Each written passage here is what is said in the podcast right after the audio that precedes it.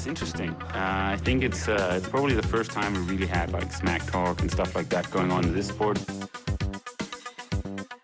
He's definitely been more successful here I mean, in, in Hawaii. But I've beaten him up many times, and he knows that when all the people aren't around him patting him on the back and he looks at himself in the mirror at night when there's no one else, he knows I'm the real deal. Some people talk and they never won Ironman in Hawaii, so I could talk. I won twice. Kære lyttere, velkommen til Trioraklet. Jeg har fået en, synes jeg selv, fremragende idé til et nyt tv-koncept. Jeg vil kalde det for Skilt ved første blik. Et program baseret på virkelige hændelser, lidt ligesom Kloven. Det er en tirsdag eftermiddag, tidlig eftermiddag faktisk. Jeg har været ude og løbe 30 minutter, stille og roligt og gør klar til 5 km test på Aarhus Stadion i aften. Det er den første 5.000 meter, jeg har løbet, eller jeg skal løbe i et godt stykke tid. Så lad os se, hvor langt væk formen er. Det bliver fedt. Jeg tror, vi, vi bliver en del heats, der skal løbe, og øh, det er altid øh, fedt at, at løbe på tracken. Og så er det nok også øh, årets sidste tempoløb, så skal vi ud og have fat i nogle, øh, noget long, slow distance og bygget formen rigtig godt og grundigt op. Jeg vil først gerne sige øh, utrolig mange gange tak selvfølgelig først og fremmest til jer, der hører med, fordi I stadigvæk deler. Men der skal altså også lyde en særlig tak til øh, Tri-forbundet, fordi at, øh, at jeg får en såkaldt mention i deres seneste udgave af, af nyhedsbrevet. Jeg får et, et shout-out for de podcast, jeg har lavet her senest med drengene fra VM 73, men selvfølgelig også nogle af de andre produktioner, jeg laver. Altså det er, øh, jeg tager det som et kæmpe skulderklap, at øh, Tri-forbundet også øh, anerkender det arbejde, jeg laver. Lige et hurtigt shout-out skal der også lyde til min lokale klub, Aarhus 1900 Triathlon, som lige nu og helt frem til december 8 uger tilbyder gratis træning til alle interesserede. Så hvis du selv bor i Aarhus, kender nogen, der bor i Aarhus, eller nogen, der overhovedet kunne være interesseret, så prøv lige at lede dem i retningen af Aarhus 1900. Fordi at øh, vi kører altså det her tilbud med gratis træning i 8 uger. Og øh, vi vil da bare gerne se rigtig mange flere der kommer ind på vores hold. Der er allerede mange, der øh, løber og svømmer med. Det, øh, det er super fedt. I øh, dagens udsendelse, der har jeg simpelthen to spændende atleter med, som også er fusionatleter. Fusion, der jo er sponsor for denne podcast. Og øh, Jens Emil har haft en fremragende sæson i Xterra. Er efterhånden ved at blive podium regular. Og Jesper Ries har også haft en rigtig god sæson, blandt andet på Lanzarote. De to i deres formation Capra Triathlon og har en del interessante perspektiver, især deres øh, sådan lidt forbehold over for, at man sådan hovedløst jagter de der såkaldte marginal gains med aerodynamik og højdetræning uden at, at tænke på helheden. Det synes jeg var meget interessant faktisk. Når vi nu taler om sponsorer, så øh, Danmarks største helsebutik, Med24, fylder 16 år lige for tiden og har sindssygt mange tilbud. Så øh, hvis I lige skal have fuldt godt op med øh, sunde ting og sager, hvad man ellers skal finde mellem himmel og jord i øh, sådan en helsebutik, så prøv lige at gå ind og kigge på øh, Med24. Der er altså virkelig gode procenter lige for tiden, så det skal I lige tage at tjekke ud. Med24, sponsor af Trioraklet til både Fusion og Med24. Thank you guys. Det er fedt at have et solidt team i ryggen, når man skal lave Trioraklet.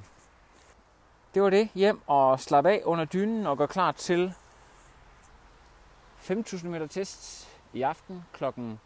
18 på Aarhus Stadion. Så skal den bare have fuld hammer.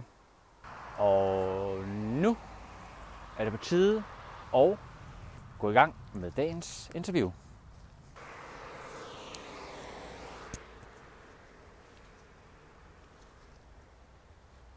Med mig i dag har jeg ingen ringer end Jens Emil Slot Nielsen og Jesper Ries, to gange J, bedre kendt som Carver Triathlon. Lige præcis. Du sagde det, Carver Triathlon. og øh, vi skal også til at tale lidt lille. Det er, øh, navnet er spansk, er det ikke det?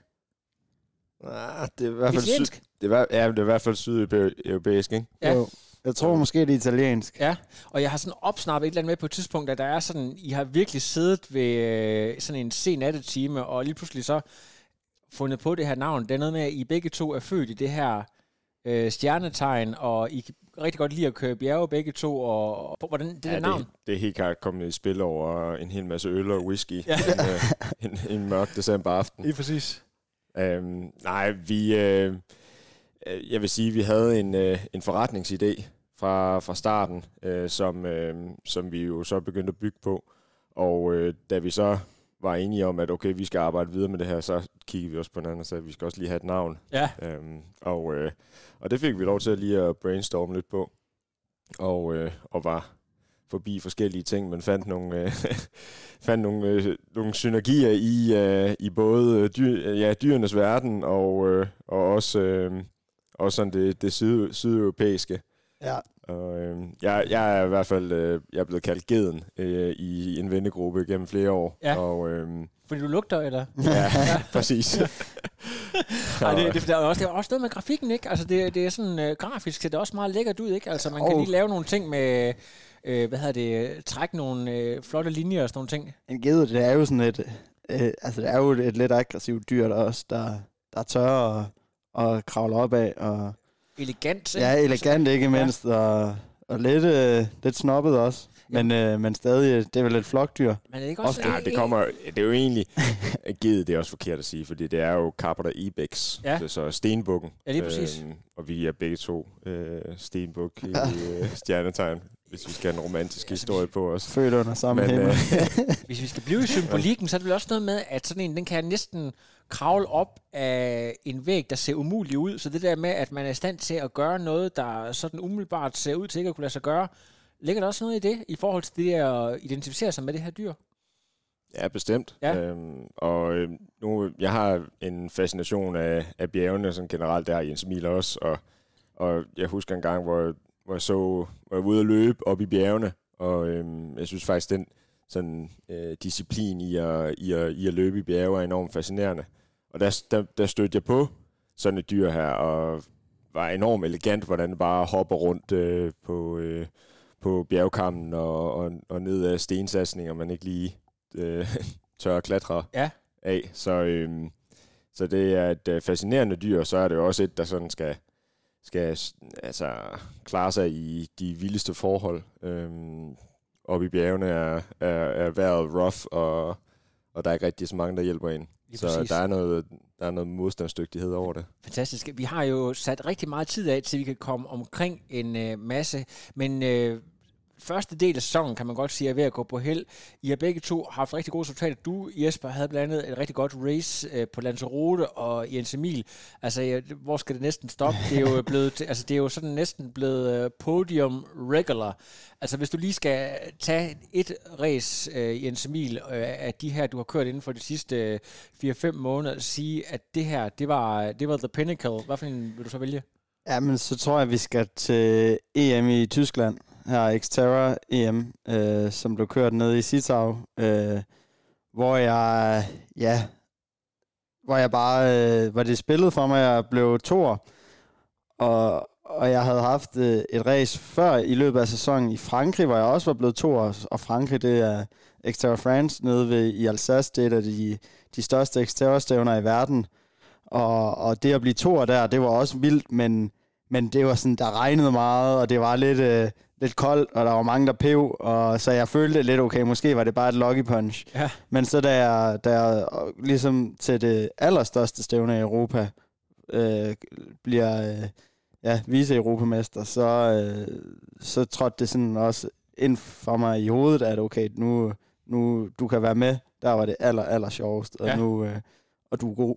Ja, lige præcis. Ja, og, det, og så havde jeg bare et, jeg havde et kanon godt race, hvor der var nogle, nogle ting, jeg havde tænkt igennem, der skulle ske i løbet af racet, og, og det spillede bare for mig, og det er jo ikke, øh, det er svært at styre sådan et race ofte, men her, der, der øh, kørte jeg det bare på en moden og aggressiv måde, som, øh, som jeg er meget glad for. Og, så, og især det der med, at, at jeg kunne bevise, at det ikke bare var et lucky punch, og jeg er med i toppen af europæisk Xterra, og europæisk Xterra, det er måske de bedste i verden lige nu. Og jeg forstår, at både, der er både et øh, officielt og et uofficielt VM i øh, efteråret. Yes, vi, øh, vi, der er jo både ITU, der holder cross triathlon, øh, VM i, i Spanien, og så tager jeg til øh, VM på Maui i Xterra. Øh, det er jo de samme distancer, øh, men de, øh, de holder ved at afholde den 4. december. Så øh, det, det, det føler nærmest, sæsonen først lige er begyndt. Ja, fantastisk. Og Jesper, øh, Lanzarote, er det det stævne, du øh, føler, at du sådan fik den bedste samtale konkurrence? Jeg ved også, at du har været i nærkamp med en, øh, en, en bil på et tidspunkt, og måske ikke lige har haft den kontinuitet, men, men var det sådan der, hvor du synes, du fik tingene til at, at spille mest sammen? Ja, det var på Lanzarote, Ja. at, øh, at jeg gjorde det. Og, øh, og det er rigtigt nok, jeg blev, øh, jeg blev kørt ned i foråret. Øh, og ja, triathlon er jo øh, generelt en, en øh, langvarig proces, så vi tænker meget proces i det, når vi udvikler os, fordi at det er sjældent, man får det hele til at spille på, på et bestemt tidspunkt af, af sin, af sin øh, sådan træningsblok eller, eller konkurrencer. Øh, men jeg var i foråret i mit livs bedste form. Altså, jeg var, jeg var virkelig, virkelig godt forberedt til de Ironmans, jeg skulle køre.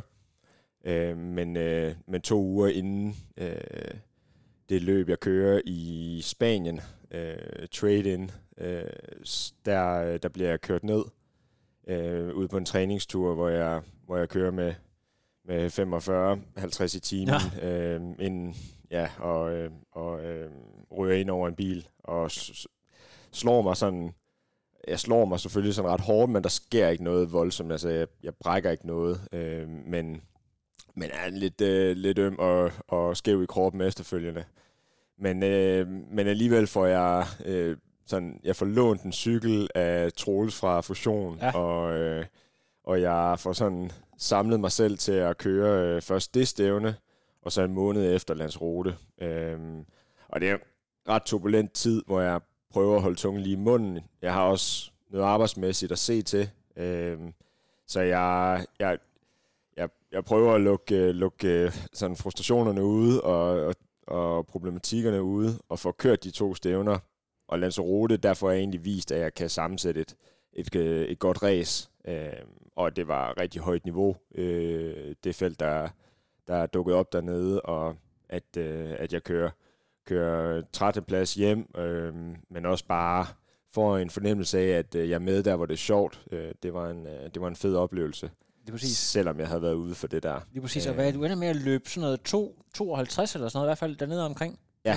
Ja. Ja, det gør jeg, øh, som også er tilfredsstillende. Ja. Altså, øh, jeg har jeg, jeg, jeg har egentlig en formodning om, at øh, sådan mit løbeniveau, det kan, jeg kan, jeg kan godt løbe i, i 40'erne, Ja. øh, hvis ellers jeg får tingene til at hænge sammen. Men, Ja. øh, men jeg, øh, ja, jeg har også øh, skulle, øh, skulle lære en hel masse ting øh, i forhold til energiindtag og væskeindtag i løbet af sådan en dag.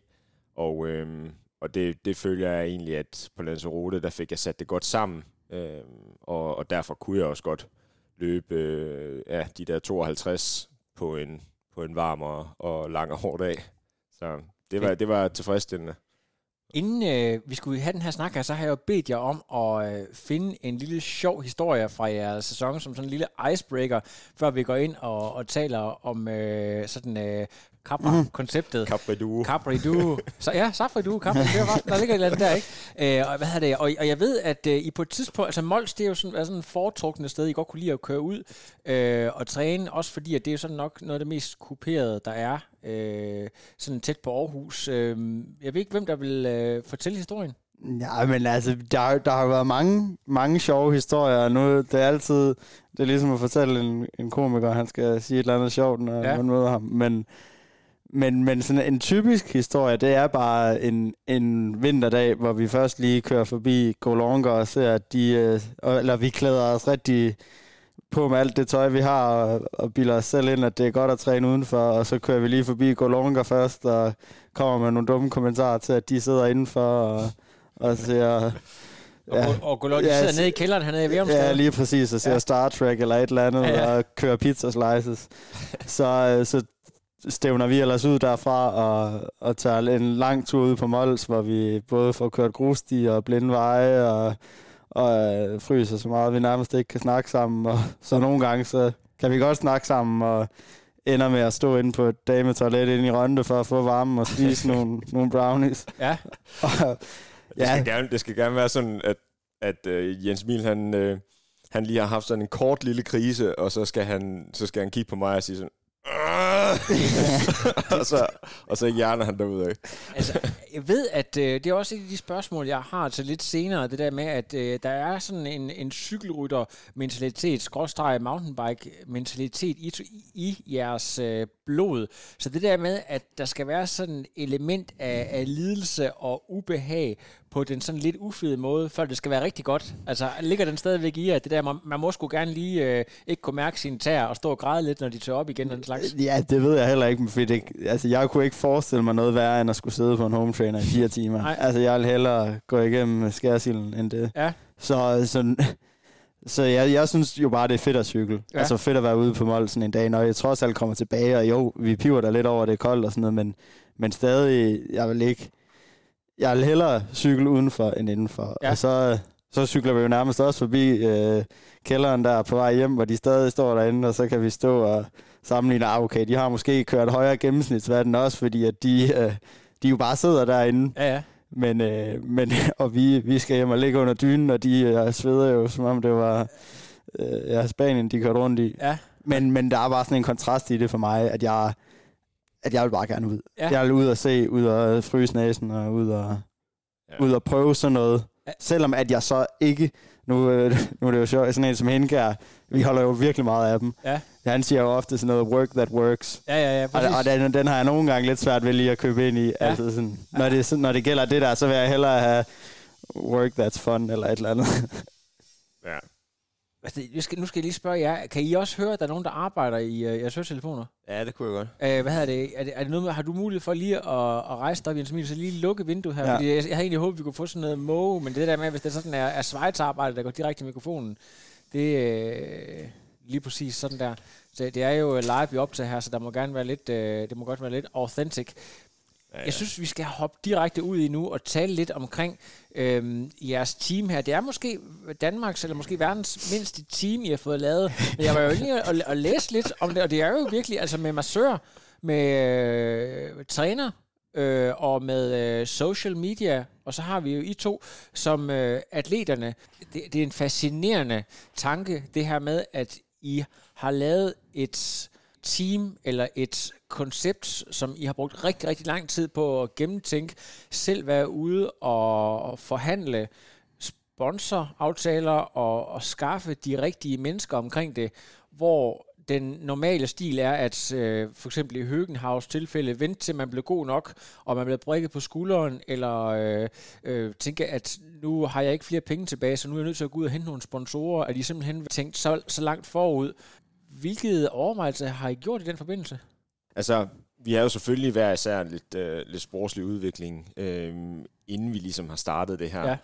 Ja. Øh, og, og leget med, eller haft hver vores setup med, øh, med nogle, nogle få sponsorer, men jeg tror sådan hver især har vi allerede haft nogle tanker, før vi startede det her, om at, at øh, vi... Øh, for at agere godt som atleter, jamen, så skal vi have en øh, stabilitet omkring os. Øhm, Udover et godt træningsmiljø, så skal vi også have noget økonomi i det, og, øh, og også øh, nogle, øh, nogle gode rammer, nogle gode folk, vi kan gå til, både træningsmæssigt og, øh, og sådan øh, øh, fysiologisk. Øh, og øh, og der, øh, der har vi så øh, over de seneste par år her, jamen så samlet, vi for det første og fremmest øh, lært hinanden at kende, men så også samlet de idéer. Øh, vi kommer begge to ud af et, øh, et øh, virkelig, virkelig godt og etableret øh, elitemiljø i øh, Aarhus 1900. Ja. Øh, men, øh, men havde en... Øh, havde en, en, en lyst og en, øh, en øh, motivation for at, at skabe et, øh, et mere professionelt øh, Ja. setup.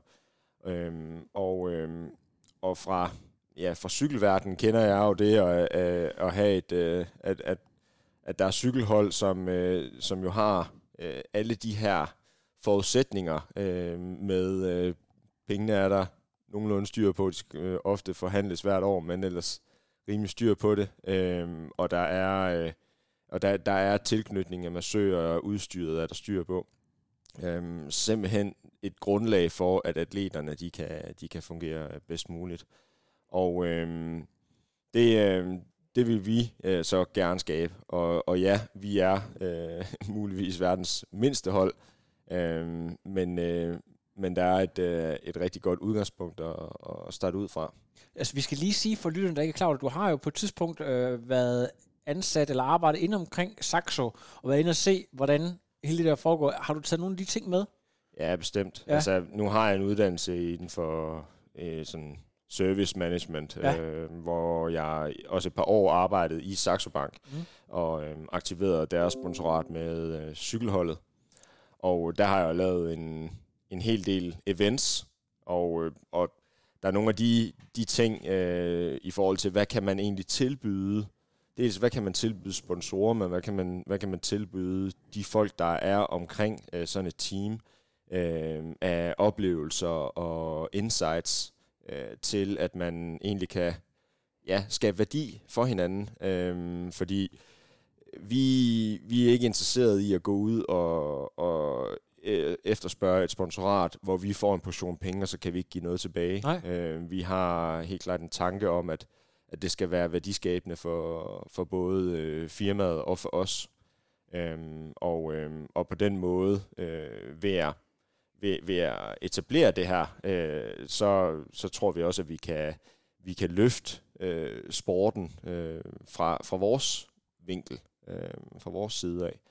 Og, øh, og der sker sindssygt meget i sporten de her år, og, øh, og der håber jeg bare, og vi håber, at, at vi kan være en, en del af at, og, og, og vise den professionelle side af, af triatleren øh, på, en, øh, på en god måde. Det er mega interessant, og Jens Emil, du er jo øh, bachelor inden for idræt, men jeg ved jo også, øh, fordi at, øh, at du jo også er en af de atleter, jeg har skrevet lidt om hos Fusion, at øh, du også har interesse for, for sådan forretning og udtænke den slags. Blandt andet så har du haft en, en isbutik sammen med nogle kammerater i, i hjemme der, hvor du kommer fra. Er det noget, der altid har, har ligget til dig, det der med sådan at tænke lidt ud over sporten, og hvad, hvad, hvad kan man lige gøre her for at optimere ting? Jamen, det tror jeg, Ja, ja, ja. ja. at jeg altid har. Og det er jo, det kan jo både være lidt skidt, men altid ser muligheder i alt, hvad man foretager sig, Ja. ja. og sådan altid gerne vil udvikle det. Nu da den isbutik, den kom lidt kvæg, at jeg kunne se, at nu kom corona, og der er nok ikke blevet særlig meget for mig at lave, hvis jeg... Øh, altså sådan stævnemæssigt, så nu øh, havde jeg... Nu skulle jeg lige starte en lille isbutik op der. Isfuglen i Bjergbro hedder den. Øhm, og, og, og det blev så lige pludselig lidt... Altså sådan, så kom der rigtig meget af det. Ja. Og sådan, jeg kaster mig nogle gange ud i nogle projekter, men, men lige med det her øh, Capra Triathlon, der, det var også, jeg synes, det var helt naturligt at se det på den her måde, at se det lidt mere som en, en virksomhed og et projekt, vi ligesom kunne bygge op, i stedet for, at, at, tri, at, at det at dyrke triathlon, det kun handlede om at træne. Altså, vi, vi, vi, jeg tror, Jesper og jeg, vi har haft nogle lange snakke om, at vi, hvor var der bare meget potentiale i det her, og hvor meget der, hvor, hvor, hvor, hvor, at vi kunne ligesom kunne indfri noget i, i, i hele den proces at være triatlet, og, og vi ikke bare kun vil gøre det for at træne. Også økonomisk set, at, at vi, altså sådan, man bliver sgu ikke rigere, eller man, bliver, man, man får det ikke til at løbe rundt bare af at træne. Nej. Nu kan man jo, høen er der, er der sluppet godt af med det, men, men alligevel så tror jeg da gerne, at han vil have, have indfriet noget før det. Og Ja. ja. det er lidt derfor, vi nok tager det i forkøbet. Ikke, og vi mener selv, at vi, at vi har et sportsligt potentiale, der kan række, række, række rigtig langt, så, så lige vi vil hellere bruge tid på det nu, i stedet for at ja, stå i fedtefadet og, og egentlig ikke helt have tid og overskud til det, når vi så skal lave de store sportslige præstationer, og så, og så tage det med, og lige så meget bare for at vise, hvad, hvad triathlon det kan. Lige præcis. Hvis vi kan blive lidt mere specifikke i forhold til, jeg var ved at, at nævne det kort før med, at de har rigtig meget tankegods og erfaring med fra henholdsvis øh, landevejscykling og fra mountainbike, og øh, jeres coach, øh, Christian Jersil, er jo også tidligere A-rytter, så vidt jeg forstår, mm. og, og, og, og også vant til at tænke i de her baner. Hvordan, hvordan vil I sige, at den her måde, jeg har sat tingene an på, adskiller sig fra, fra det, man typisk kender fra triathlon-verdenen? Er der nogle sådan bestemte ting, man siger, okay, det her, det øh, føler vi egentlig er den, er den smarteste måde at gøre på, selvom at det er sådan lidt atypisk for, for tri- triathlon? Altså, jeg, jeg synes jo, da jeg kom jo, eller vi begge to kom lidt sent ind i triathlon-sporten, og øh, personligt så havde jeg lidt svært ved at se, hvor, øh, sådan, hvor værdierne var henne. Altså sådan ja. de der gode værdier i sporten, som man ser i, i cykelsporten for eksempel, ja. hvor man virkelig har et godt hold, og man har nogle man, man har noget, noget, noget autenticitet sådan ja. i, i, som atlet, og som at man, man fungerer på et større hold, og man stoler på sin træner, man har en songør, man også øh, er tæt med, og, og alle sådan nogle, sådan nogle ting, der, øh, som... Snakker vi for meget sådan every man for himself-agtigt? Ja, ja i triathlon-sporten. Ja, ja, ja, ja. Nu, nu er jeg, nu, altså, det er en kæmpe forskel for mig, at, ja. at jeg trådte ind på eliteholdet her i 1900, fordi ja. at der var noget fællesskab om det. Ja. Men alligevel, når jeg sådan når jeg skulle kigge ud på mine idoler i verden i triathlonsporten, så synes jeg ikke, der var særlig meget af det der fællesskabsfølelse og, og, og og sådan de der stærke værdier, ja. som der gerne skal være i en sport. Lige præcis. Og hvor det bare handlede mest sådan om at træne. Og, og det er jo også spændende nok, men jeg føler bare, at når jeg, når jeg kunne se vores hverdag i, i år 1900 og i den hverdag, som jeg gerne vil leve, så, så var der væsentligt flere værdier, øh, som omhandler sporten, men som ikke kun handlede om træning. Må jeg lige tilføje noget? her? Jeg kan huske for nogle år tilbage, når der kom nogen fra cykelsporten, eller havde været vant til at træne med cykelryttere på lidt lavere niveau naturligvis, så blev vi altid skudt i skoene her i øh, den lokale triathlonklub, at øh, vi ikke havde den her med at køre ud og køre hjem sammen. Det der med, at man tænkte den her enhed, at det var det der med, jamen, altså hvis man fik sat nogen på en bakke, eller hvis de får vild shit happens, altså, så var det jo bare, at det var sådan fuldstændig fremmed. Er, er det noget, ja. du også kender, Jesper, det der med, at, at hvad hedder det, at, du, at man, man vil gerne tænke det hele som en lidt større enhed? Ja, altså nu vil jeg så sige, at, at de gange, jeg har været med til, til træninger i 1900, der, der, der har folk været dygtige og gode ja, ja, til, at, ja. til at passe på hinanden. Ja, det er måske også mest gamle dage. Ja, det er det måske. Ja. Øhm, men, øh, men der er selvfølgelig sådan lidt... Øh, altså, ja, men det, det vil egentlig faktisk sige, at det hører lidt tidligere til, altså hvor, hvor der var der blev tonset mere, og der blev ikke, øh, altså, der blev ikke snakket så meget øh, omkring det, og det kommer det er meget cykel, cykelkredse, der, der kører man nemlig meget ud sammen, og man, og man, har, man kører egentlig ret roligt, lige indtil man kører rigtig hårdt. Ikke? Ja. Øhm, men jeg synes egentlig, at, at, at uh, trisporten og klub, klubmiljøet har, har ændret sig der. Ja. Øhm, det synes jeg egentlig. I forhold til sådan uh, selve trænings, uh, altså måden at angribe træning på, vi var lige inde på det her med, at man hellere vil, det er sådan, tror jeg, ret typisk for, for sådan die-hard cykelrytter eller cykelrytter mindset, at man vil langt hellere ud og have nogle autentiske kilometer på landevejen. Det er jo så en ting, men i forhold til den måde at, at sammensætte tingene på, øh, hvad kan man sige, procentsvis af, af cykling i forhold til det andet, er der noget, øh, noget noget øh, træningstankegods derfra? Ja, altså vi benytter jo begge to øh, Christian øh, og har ham som træner, og vi har et rigtig godt øh, samarbejde med ham. Ja. Og, øh, og han, han trækker i hvert fald på noget, på noget erfaring fra, øh, fra cykelmiljøet og, og eller cykeltræningen, og jeg synes jo, sådan fra mit øh, perspektiv, så har det været interessant at følge Jens Emil i år, hvor, hvor han, han har fået nogle, nogle ret sådan cykelløb specifikke, eller sådan cykel øh, mæssige intervaller, som, som virkelig har rykket noget. Ja. Her, Jens Midt er farligt godt kørende i de her måneder. Det må man sige, ja. Øhm, så så der, der, der, der tror jeg, at, øh, at der er trukket noget fra. Øhm, men øh, altså, ja, det vil jeg Jamen, jeg, jeg synes, jeg synes generelt for trisporten, så er det ved at være sådan, at man bliver nødt til at, at, at, at virkelig blive inspireret af de bedste i ja. de tre discipliner. Altså sådan både, at man også bliver nødt til at kigge på noget løbemiljø, hvordan de bedste løber i verden, hvordan træner de? Ja. Og, og, og så øhm, også svømning. Altså sådan, det er jo så inspirerende at i svømmehallen, synes jeg ofte med de der skide svømmere, der svømmer så sindssygt hurtigt. Ja. Og hvordan de er der om morgenen hver dag, og så gud hjælpe mig, om det ikke også er der om eftermiddagen, hvis man skulle skifte morgentræningen. Prøver at spørge ned og, til det der med, det. med svømmetræning der, fordi at det er jo din, kan man sige, akilleshæl i forhold til, du er, altså cyklen, no shit Sherlock, det kan du virkelig finde ud af. Løb, der har du simpelthen så stor en motor, der kan du faktisk også, selvom du har været løbeskadet, være med langt til ad vejen. Men når du så kommer der om morgenen, og øh, virkelig skal have tæsk, hopper du så bare automatisk ned i, i den bane, hvor du ved, at du vil få det hårdest, eller, eller kan man godt nogle gange være fristet til at hoppe i en lidt langsommere bane, og være sådan lidt uh, go easy on oneself, hvis du kan følge uh, mit tankesæt her? Helt sikkert. Ja. Den, øh, den proces, jeg er i lige nu, der lærer jeg stadig vildt meget om svømning. Mm. Øh, altså sådan hele det der med at angribe svømning, og se det som at, øh, se hvordan jeg sådan skal komme ind i en god træningsrytme med det, for det er virkelig et langsigtet projekt at blive en god svømmer. Ja. Øh, så, så jeg prøver sådan at tage det en gang, af, eller en, ja, en teknikøvelse ad gangen nærmest. Og, og nogle gange, så kan jeg godt lide at svømme med nogle af de, øh, en, eller gå ned i en langsommere bane, end jeg måske egentlig burde være, og virkelig have tid til at gøre mine ting. Og, og, sådan, og så andre gange, så skal man, så skal man jo også ligge med nogen, hvor man, øh, hvor, øh, nu skal de sat med ikke komme øh, inden for 10 sekunder af mig, når de har startet 10 sekunder af ja. mig, når vi slår ind.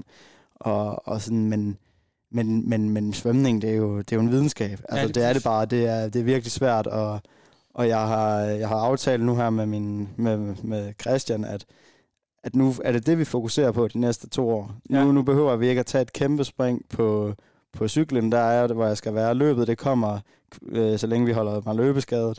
Og så svømning, den, øh, det, det bliver vi nødt til at satse på. Så, så jeg har også fået fået lidt personlig træning, øh, personlig træner ind på svømning, øh, Mathilde Bukholm, også ja. Aarhus Pige.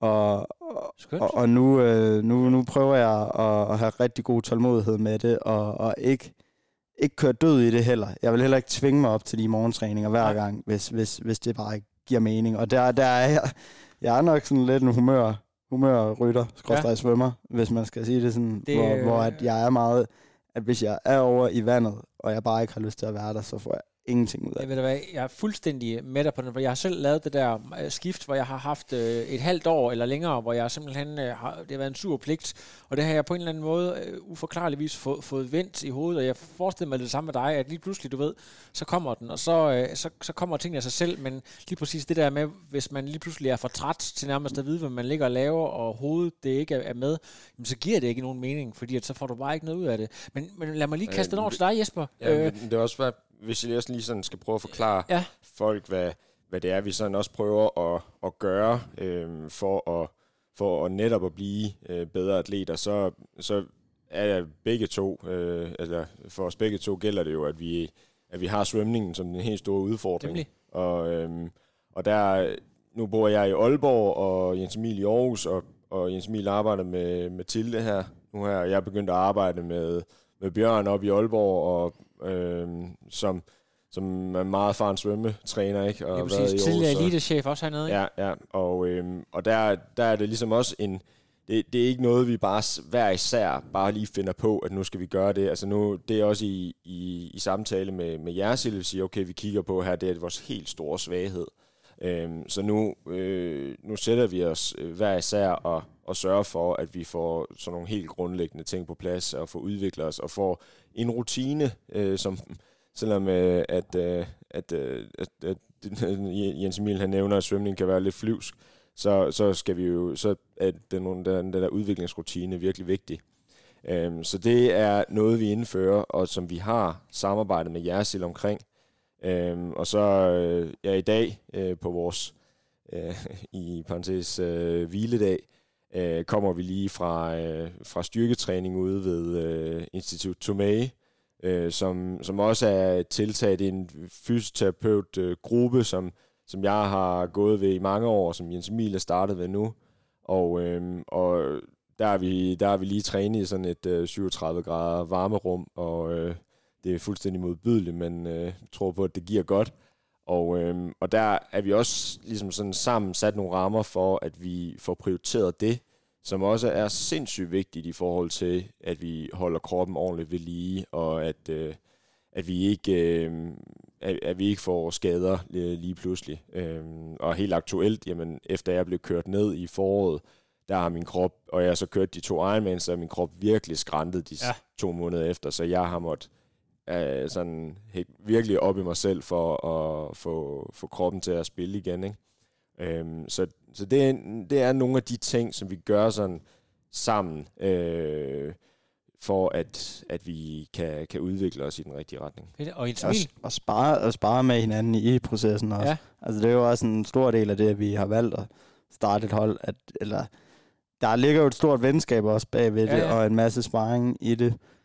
Og øhm, ja, og det er jo... Har I så sammen med jeres træner sådan en, øh, en uh, WhatsApp uh, Messenger-gruppe, et eller andet, I kører, sådan og siger bum, bum, bum, nu, uh, nu skal I høre, eller, eller er det mere sådan one-on-one? Jeg synes stadig, han holder det meget, rigtig meget individuelt. Ja. Altså sådan, det, det, er, der, det er slet ikke... Jeg, det, altså, vi træner jo også vidt forskelligt. Ja. Altså, vi, det, jeg laver jo trods alt Terror, og Jesper, det det. han laver Ironman. Det er, selvom at vi det er inde under samme paraply, så, så træner vi forskelligt. Og, ja og jeg skal også, altså jeg har en anden træningsmentalitet end den Jesper han har ja. ofte, og, og, øh, og så videre, så, men, så det er slet ikke, men ja, så det er slet ikke sådan over WhatsApp, men vi tager så, altså Jersil og Jesper og jeg, vi kan jo sagtens tage en lang cykeltur sammen, hvor vi, og så på det, bliver det på en eller anden måde blendet sammen i, ja, ja, ja. i alligevel, at vi, at vi deler nogle erfaringer og deler noget. Og, og, så, og så skal vi jo sådan, øh, det er jo stadig et nyt projekt, det her. Det, det, det er stadig et nyt hold. Øh, ja. Vi har kun været i gang i år her, og, og øh, vi skal have samlet, øh, samlet tingene i endnu højere grad. Ja. Øh, selvom vi bor i to forskellige byer, så skal vi, så skal vi have samlet tingene. Og, øh, og vi, Jens Emil har haft øh, studie indtil her til sommeren, og jeg har haft nogle arbejdsmæssige ting, som vi sådan ja, vi, vi egentlig har fået, så, vi sorterer lidt i, mm. i vores øh, engagementer efterhånden, og så, og så fokuserer vi mere og mere på carb og triathlon. Og i den proces øh, vil det også være nærliggende, at vi til vinter øh, jamen har et møde med, med Jersil og laver en større sæsonplanlægning nu, hvor, nu hvor verden også begynder at se mere normal ud. Det er præcis. Og så, og så ligesom øh, kan, på den måde øh, ret nogle, nogle fælles ting øh, ja. ind, nogle fælles rammer for det. Hvis der sidder nogle lytter derude og undrer sig over det der med, at man har lavet det her team, øh, og som vi også har været inde på, med en øh, Ironman-specialist og en øh, Xterra-specialist, hvorfor det alligevel giver mening, at, at man har valgt at, at samle to, øh, jeg kan sige stadigvæk triathlon, men alligevel meget forskellige ting øh, i, i det samme brand. Øh, er der sådan en dybere mening, eller handler det mest om, om samme forståelse og passion? Mm, mm. Altså, jeg synes jo, at det, du rammer det egentlig meget godt med at sige, at det, det er samme passion øh, til, til sporten. Altså, ja. det, er, det går under tri-sporten, som vi begge to elsker. Ja. Øh, mere og mere, kan man sige. Vi kommer fra at have elsket nogle andre ting, ikke? Og, og, og, og virkelig, virkelig vil gerne gøre noget ud af den her sport. Og, og den her sport, jamen, øh, rummer både Xterra og Ironman og flere andre ting ja. øh, som er forskellige øh, atlettyper, men øh, sagtens øh, typer, der kan øh, træne sammen og kan lære noget forskelligt fra hinanden. Øh, så øh, jeg går over og bliver en, øh, en anelse øh, langsom i det øh, en gang imellem, når jeg kører mine øh, 30-40 minutters øh, intervaller på cyklen. Og Jens Emil, han har et, øh, et skarpt teknisk øh, fokus inde i skoven, og det, det kan vi egentlig godt øh, prøve at at mixe lidt en gang ja, imellem, øhm, for at øh, vi udfordrer os selv. Øhm, og, og så også bare øh, se lidt, øh, altså lære lidt fra hinanden, øh, sådan så, så, sådan så man lige bliver vågen på, at okay, der er ikke, der er ikke kun den ene måde at gøre det på. Øhm, så, så jeg er meget fokuseret på energi og væskeindtag, og det tænker Jens Emil ikke altid så meget over, men det, det, det får han nok øjnene op for når det er, han så for eksempel skal køre ja, øh, ned på Maui. Ja. Altså, så, øhm, og, og der, der er andre ting, hvor, hvor Jens Emil han er mere styrkefokuseret, hvor, hvor, hvor, jeg, hvor det sådan går for mig, oh shit man, det burde jeg måske også lige ja, øh, tænke ind. Ikke? Fedt. Øh, ja, ja og, og altså, hvis jeg lige må også tilføje det, at, at så, er, så er triathlon jo også øh, heller, ikke, eller heller ikke mere forskelligt, end det er inden for sine discipliner. Jeg har da selv en, en drøm om at kunne være sådan lidt øh, Van der Pol, Van Aert, øh, agtig en gang, og, og kunne mixe det hele op og vise, altså, hvis, og vise at, øh, at man sagtens kan gøre det over en bred kamp, og, og, og for, altså nu, øh, jeg har ikke prøvet et landevejstriathlon endnu, så jeg skal også passe på, hvad jeg siger, og jeg vil nok til hver en tid, altså jeg synes, Xterra, det, det er det sjoveste at lave, Ja. det er helt sikkert, det tror jeg altid, jeg vil synes, at, øh, jeg har det så fedt med det, men, men jeg vil meget gerne over at lave noget af det andet også, Ja. og for at bevise, at, at man ligesom godt kan, og det, jeg vil også sige, for et par år, for nogle år siden, der rystede man da også af der Pol og Van Aert, når de stillede op til mountainbike-løb eller til landevejsløb, og nu kører de jo og vinder he, altså det hele Ja. på Pitcock, og, og, og, og den alsidighed, den tror jeg sagtens, man kan hive ind i triathlon også. Og det, Det kunne være fedt at være... sindssygt fascinerende. Man ser også flere af, af de der rigtig, rigtig dygtige uh, Xterra-atleter. Jeg tror også, hvad hedder han nu? Um, uh, The Maltese Falcon. Hvad hedder han fra OL? Um, Hayden, Ja, Hayden Wild, ikke? Ja. Der, der øh, går fra at være Xterra-specialist til lige pludselig og øh, med spillet til at vinde øh, OL, ikke? Eller i hvert fald få, få medalje. Så jeg kan sagtens se den her fascination.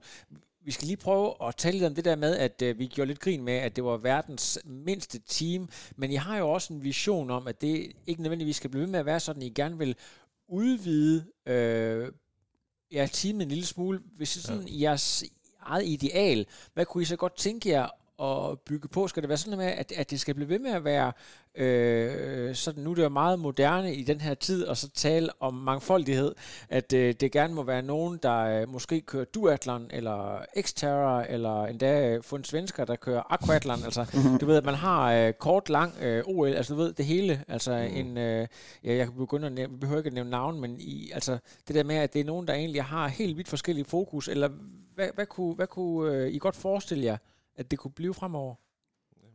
Jamen, altså, det...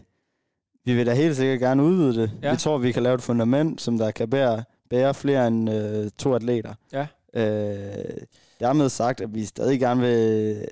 Øh, de atleter, der, skal, der kunne potentielt være med, de, må, altså, de skulle gerne dele nogle af de samme værdier, vi har Ja. ja. i sporten, og, og kan se, øh, eller sådan, ja, øh, Og, træne lidt på samme måde, og, og, og, og, og turde byde ind med nogle ting, også øh, i, i den lille forretning, det jo bliver. Ja. Altså sådan turde byde ind med at og, og, og, og føre nogle koncepter ud, og, og så videre. Og, og jeg, tror, jeg tror ikke, det bliver sådan, at det bliver sådan lidt øh, BMC hep-hold, hvor, hvor de er i alle verdenshjørner, og så mødes de lige og tager nogle billeder sammen en gang imellem. Jeg, jeg tror, det er en stor del af vigtigheden, for mig i hvert fald på det her hold, det er, at vi, at vi personligt øh, sparer med hinanden og har, og har noget tilknytning, stærk tilknytning til hinanden. Ligesom man havde på, eller ligesom vi også eller har på eliteholdet, men det er sådan, det var alligevel ikke øh, sådan et her professionelt hold, det kunne, det kunne bære. Det har selvfølgelig ikke den kommercielle side, det øh, eliteholdet der, men, men altså, vi, vi skal jo selvfølgelig også øh, vokse sådan organisk. Altså, vi, vi, har, vi har startet, vi har taget de første skridt, og ja. øh, er egentlig kommet flot øh, afsted med, med nogle, nogle gode øh, udstyrssponsorer øh, sponsorer og nogle, nogle økonomiske sponsorer. Og så er vi hen over året øh, bygget... Øh, bygget, ja, jeg kan sige, gjort klar til at kunne, øh, kunne facilitere et øh, erhvervsnetværk ja. øh, til, til næste år, øh, som, vi, som vi har nogle, nogle træninger for her i efteråret. Og, øh, og skulle der øh, flere øh, atleter til, jamen så skulle det også være, øh, så skal det også være nogen, som øh, er klar til at bidrage med Ja, noget i den proces, øh, og som kan se det spændende i at, i at arbejde med det. Fordi det, det bliver ikke, øh, at man, at i hvert fald ikke som inden for de første par år her, øh, vil, det, vil det ikke være, at man kan øh, få en kontrakt som atlet, og så bare få en løn, Nej. øh, som, som, som øh, på et, øh, på et øh, kan man sige, de, er- på de andre øh, hold. Det er jo Ja. selvfølgelig atleter, der har gjort sig noget så fortjent til det. Ja. Øh, men, øh, men, men der skal man kunne være en del af, af den opbygning. Ikke? Så man skal både kunne give noget til Øhm. holdet af de andre, og man skal også kunne være klar til at levere tilbage til øh, det her erhvervsnetværk, sponsorer osv., og, og, og have den indstilling. Ja, det vil være som at, altså, så også man kan, kan afholde en træning med, Ja, præcis. med det her erhvervsnetværk. For. Ja, eksempel, og, og sådan se det også som det her startup-projekt. Ja. Men, altså sådan at, at, at skabe det fundament og vise, hvad Ja. ja. triathlonsporten kan, for det er nok øh, det, som det, som det har brug for lige nu, at, vi, at, at triathlonsporten vokser sig større og mere kommersiel øh, på den front, og ikke også sådan for dem, som der bare gerne vil følge med, ikke kun dem, der også vil udøve det. Og, og der, der tror vi også, at, øh, at, at, at, at det her projekt, det kan være en del af det, med til at inspirere andre forhåbentlig også, til at vise noget mere af deres øh, triathlon-karriere, ikke kun øh, træningen. Ja. Som der også, som der er jo spændende, men, men, men, men der, der er så meget andet vigtigt også i det. Fantastisk. Og jeg ved jo, at... Hvis jeg lige skulle sådan ja. sige, ønskescenariet ville der, der være, at vi fik en, en engageret øh, pige, der kører noget kort distance. Ja. Øh, det, det, det ville da være, det ville da være alle tiders ja. at kunne få, få sådan en involveret. Øh, men vi er også øh, klar over, at, at øh, i første omgang, så skal vi også lige have noget, skal vi have bygget det op til, at, at vi har noget, noget økonomi i det øh, selv, og så, og så, rækker vi, så rækker vi ud derfra. Ja, lige præcis. Ja, og vi har, så. vi har jo lagt enormt meget tid i det, jeg ja. spørger jeg. Altså, det er virkelig ikke noget, der bare er kommet af sig selv. Jeg, og det er, jeg, jeg, jeg, jeg føler virkelig, at altså, men også sådan, det er virkelig noget, som der har været, som vi har været meget ambitiøse med, og vi har måttet nogle gange lige hive op i hinanden og sige, nu, øh, nu, gør vi, nu er vi altså kommet så langt her, nu, nu, tror, vi, nu tror vi lige videre på det. Ja. Og så det er jo selvfølgelig bare lige nogle perioder, hvor man lige kan være sådan lidt puh her. Burde vi ikke bare træne? øh, eller bruge vores tid på at træne nu, i stedet for at, at gøre alt det her andet med at sidde og skrive noget til en hjemmeside, eller tage fat i sponsorer, men, men, men det kommer bare til at gavne os. Det, vi, det tror jeg, vi er, kan konfirmerer hinanden i ofte.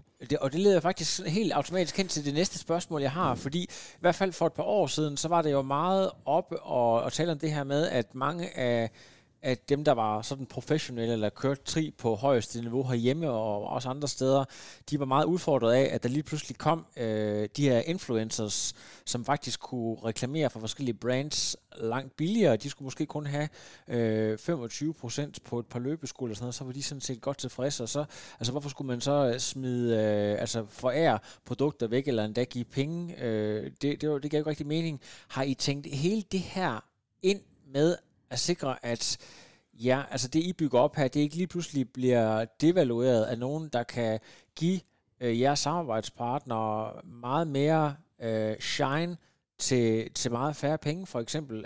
Er det noget, der har været med i overvejelserne? Ja, det, altså, det, jeg vil sige, at det, det, der er med i vores overvejelser, det er, om vi er ægte. Ja. Altså, om, om vi præsenterer det, vi gerne vil. Ja. Øh, så, så er jeg egentlig ikke så meget i tvivl om, øh, hvorvidt vi lykkes eller ej. Og, øh, og, og vores, vores tilgang har jo været, at vi har, øh, øh, vi, vi har nogle, nogle gode forbindelser, nogle gode relationer øh, til nogle mennesker, der, der, der også gerne øh, vil den proces, vi er i. Ja. Og, øh, og det har vi bygget på, og forsøgt at give dem øh, øh, mest muligt igen. Ja. Og, øh, og, og, og de relationer, jamen, øh, de skal, vi skaber værdi for hinanden, og, og på den måde, så tror jeg ikke, at vi kan sådan, altså, så, så tror jeg ikke, at der, der er nogen, der ligesom kan devaluere det. Øh, og så har vi øh, en, øh, det er forkert at kalde det en sikring, men, men sådan, øh, at øh, det netværk, som vi gerne vil bygge op, jamen det er noget, som bygger på relationen til os, øh, hvor vi altså direkte sådan øh, nærmest en til en kan, kan, kan give hinanden noget værdi øh, inden for øh, de sportslige rammer. Og, øh, og, og det, det tror jeg ikke kan blive kan blive ødelagt øh, udefra. Altså, hvis jeg lige laver et, et spørgsmål med selv om, om det er dig, Jens Emil, eller dig igen, Jesper, der svarer på det. Er jeres fornemmelse, at professionelle atleter, måske ikke bare i triathlon, men generelt øh, er steppet op, simpelthen har forstået, at her kommer noget, vi skal modgå. Øh, øh, øh, er, er man ligesom steppet op, og hvad er det, I føler konkret, man har gjort Øh, Øh, er det det her med at være autentisk? Hvad er jeres fornemmelse, når I sidder og kigger på Instagram? Hvad er det, at det professionelle leder har gjort for at, at, at ligesom øge deres værdi mod devaluering, eller sikre deres værdi mod devaluering? Jamen, jeg vil, jeg vil heller ikke sige, at det er sådan en kamp mod hinanden. Selvfølgelig skal der være, altså selvfølgelig skal alle have lov til at kunne komme ud og inspirere nogle folk, om de så øh, kører øh, ja, Ironman på 8 timer, eller gør det på 12 timer, ja. så synes jeg, hvis de kan fortælle en god historie, ja. og, øh, og være autentiske med det, så, så, altså, så go for it. Men jeg synes måske, der bare har, at det har været at vi har manglet lidt el- elitehistorierne. Ja. Altså sådan de professionelle også, og, og, og det er sådan blevet blandet meget sammen. Det er triathlonsporten jo også. Man kan jo godt træne 30 timer, hvis man gerne vil, og sige, at, at man er professionel. Eller sådan, øhm, få det til at ligne sådan, Ja, øh, uden at man egentlig får det hele til at spille sammen. Så det, så det der med resultaterne, det, det er jo nok også kommet mere efter, at, at det er blevet lidt mere allemands eje, det at være influencer også, fordi Ja. ja. at Instagram er steppet op, og der er jo nogen, der ser et marked for det. Men om, om Jesper og jeg bliver gode til det, eller om det her projekt bliver gode til det, det jeg tror ikke, det, det er nok rigtigt nok, at vi, hvis, hvis vi virker lidt kikset inde på Instagram, jamen så, så er det nok bare mest, fordi vi er autentiske Ja, ja, ja. i det. Altså sådan, at, at vi får svært ved at gå ud og lave det helt store grafiske show, Ja. og, og, og sige noget sjovt. Sådan, Så jeg tror, jeg, jeg Ja. tror også, at der, der ligger noget øh, øh, kado hos øh, eller til øh, elitemiljøerne, øh, fordi der simpelthen er blevet der er blevet opbygget en kultur over de seneste de seneste 10-20 år, øh, hvor hvor man hvor man tager sporten mere og mere seriøst. Ja. Øh, så der Jens Emil er både altså meget respekt for, selvom vi ligesom laver noget, som er er sådan lidt mere kommercielt og anderledes end, end typisk øh, klubmiljø. Men, men det er jo egentlig der, hvor man har lagt fundamentet for at skabe endnu bedre atleter. Øhm, og, og, og der er nogle øh, rigtig dygtige øh, internationale klasseatleter i dag i Ja. Danmark. Og, og de står bare et sted, hvor, hvor de så også nemmere kan fortælle historien om det at være professionel. ja, lige præcis. Øhm, og og, og det, det er jo noget, vi så også by, øh, skal man sige, køber ind i. Øhm, og, øh, og så øh, er der jo også sådan, at, at øh, jeg synes jo også det, at øh, Nikolaj Grønbæk, øh, som jeg snakker om Ja, ja, før, ikke? Altså sådan, har øh, udbyder ligesom en tjeneste til at kunne, ja. kunne, kunne, øh, kunne skabe en, en kommersiel platform Ja. ja. for, øh, for de rigtig dygtige atleter. Så noget rykker jo også. Og, Øh, og man måske man bliver opmærksom på, og så øh, simpelthen få en øh, professionel sportsfotograf ud en gang imellem, for ligesom at sige, så er vi nødt til at, okay, hvis, hvis det handler om det her, så, så, skal, så skal kvaliteten i det mindste være Ja. højere, ikke? Ja, Ja. præcis. Øh, Fantastisk. Øhm, og så synes jeg også sådan noget, som nu, nu har vi været ved nogle photoshoots, eller vi for tiden lige ved lidt photoshoots ved Fusion, som også er blevet, jeg synes også, de er gode til at, at bruge deres øh, eliteatleter, øhm, sådan så vi også sådan lidt bliver et, et, et, et, ansigt altså, øh, på, på noget af det tøj, som de producerer, blandt andet til os. Ikke? ja, ja, Altså, præcis. Og, og det Ja. ja. er jo også... Altså, man kan jo også hurtigt, hvis man, hvis man bruger sindssygt meget tid på de sociale kanaler og, og så videre, så kan, man, så kan det også hurtigt ende lidt som sådan noget døgnfluagtigt og noget trendy, noget man køber sig ind i. Og jeg, og jeg føler også, at vi har, vi har gået ind i det med god tålmodighed. Nu har vi, altså jeg tror måske det er et års tid siden, at vi, at vi så hinanden i øjnene og tænkte, nu, nu begynder vi altså at arbejde på det her fælles projekt. Og så er det blevet, nu her efter et år, så er det nok blevet noget andet, end vi lige havde troet i starten, men, men alligevel, vi har, vi har stadig god tålmodighed om det, og næste år, der ser vi stadig på noget udvikling, og ser på, altså sådan, ture og have tålmodighed med at lade det vokse. Og, og, og, og, og det, det tror jeg også er en vigtig, hvis man godt vil have det i sådan et ja, økonomisk bæredygtigt perspektiv også, Ja. hvor, hvor, hvor, det, hvor vi kan stable noget på benene, hvor man ikke bare får et eller andet ordentligt skud fra en eller anden, der gerne vil have, at man, man reklamerer for, for noget trendy. Lige præcis. Der er et, et spørgsmål her, jeg, jeg kan se her, jeg har misset, men det var sådan lidt i forlængelse af, at du nævnte det her med dygtige elitemiljøer, at, at sådan min fornemmelse er lidt, at, at det sådan er blevet et øhm, kendetegn for vores øh, elite, den måde vi tænker elite, at man har sådan en sammentømret klikke, der er på samme sted, laver de samme ting, og det er sådan set er det, man bliver god af, at lave det der day in, day out, uden ret meget variation, og så bliver man selvfølgelig bare øh, skærpet over tid. Og min fornemmelse af jer to, det er, at du har for eksempel lige rykket din base op til Aalborg, og du har familie både øh, i Silkeborg og Italien, og du er rigtig meget hjemme i Bjerringbro og kører også rundt. Øh, så det der med, at, at I ikke nødvendigvis tænker det der med, at, at I performer bedst på den samme base hver gang. Er, er der noget om det? Altså, at I, I, I tænker, I kan godt øh, være lidt i en kuffert, og så stadigvæk øh, ud, hvad kan man sige, udvikle jer på højt niveau? Ja, både og. Jeg, Ja. ja. jeg tror, øh, jeg tror, vi må erkende begge to, at det er væk, virkelig vigtigt at have en god base. Ja. Og, øh, og jeg, og jeg har en, eller Jesper, han har også haft en god base her i Aarhus 1900, men jeg er virkelig glad for mine træningskammerater inde i Aarhus 1900, Ja. og er glad for at være en del af den forening, og, og håber på at kunne byde ind med mere, og stadig kunne byde ind til de folk, der kommer ind og ud af døren i, øh, i Aarhus 1900, og i selvfølgelig især eliteholdet, hvor der er nogle fantastisk dygtige atleter, Ja. ja. og det har virkelig været vildt i år, og, og skulle, øh, at skulle være holdkammerater med folk, der vinder VM, og, og bare sparker røv. Ja, fantastisk, så, så, ja, det er helt, altså, når man tænker over det, så... Ja, ja. Jeg er holdkammerat med dig. Ja, ja. det er det, jeg tænkte på. dig, ja. Så nu skal jeg op og træne med Jens Emil igen. Nej, men altså, det, øh, det, det er helt sikkert noget, som, som det der med at leve i en kuffert, det får man ikke særlig meget godt ud af. Nej. Men det er vigtigt at have, nogle, have en er god det, må, base. må jeg spørge, altså, når jeg, må jeg, er det en erkendelse, jeg gjorde på et tidspunkt, at hov, nu blev der lidt for meget rejsen til Italien, og lidt for, fordi nu, nu røg der altså to træningsdage. Jeg tror aldrig, vi har sådan søgt det heller. Det, det, det er blevet sådan lidt på grund af, at vi, vi, vi, vi vil alle de her ting, og Jesper har travlt med arbejde, jeg har travlt med studier, jeg har travlt med, med nogle af mine andre små projekter, så blev det sådan lidt, hu hej vilde dyr, og så, bliver, så træner jeg lige i Bjergbro, og det, det er nok en, når, når vi også får ro på det her projekt, og finder ud af, hvad det egentlig skal være, så kommer vi også til at have en meget mere fast base, og så, og så øh, kommer vi til at besøge, Jesper og jeg, vi er jo rigtig gode træningskammerater, og det er den skam, at vi ikke bor i samme by mere, men vi kommer til at besøge hinanden, Ja. ja. og, og, og, og træne der, men alligevel så, øh, øh, det altså, 90% af tiden, der kommer vi til at træne med, med den base, vi har Ja. i henholdsvis Aalborg og Aarhus.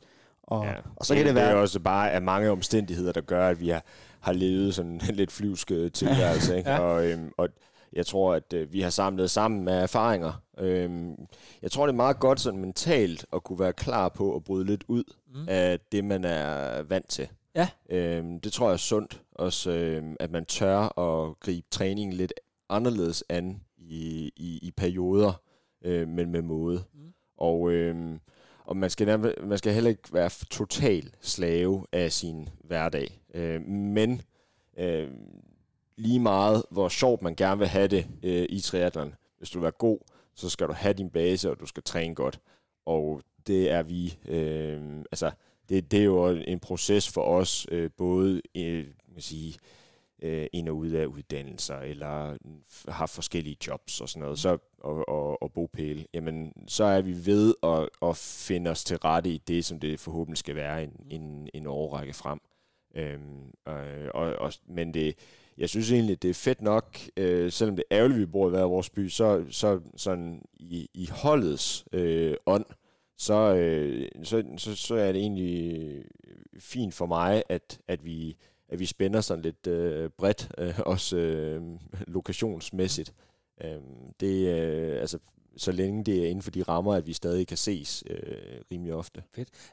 Mit indtryk er, at øh, vi startede med at tale om, at der er egentlig en del brækker, I har rigtig godt styr på dermed, og så for at komme til fys, sørge for, at, øh, at kroppen den spiller hele vejen rundt og får gjort alle de her små ting, der sørger for, at tingene bare spiller. Men altså lige nu, der oplever vi jo et skyhøjt niveau. Vi kunne se til VM 73, altså vi har tre danskere i top 8, vi har, øh, hvad hedder det, nordmændene, der bare buller der ud af, og altså det er jo kombinationen af selvfølgelig mange års udvarende træning, men jeg ved også sådan noget som at gå rigtig meget op i aerodynamik og være inde og få testet alting.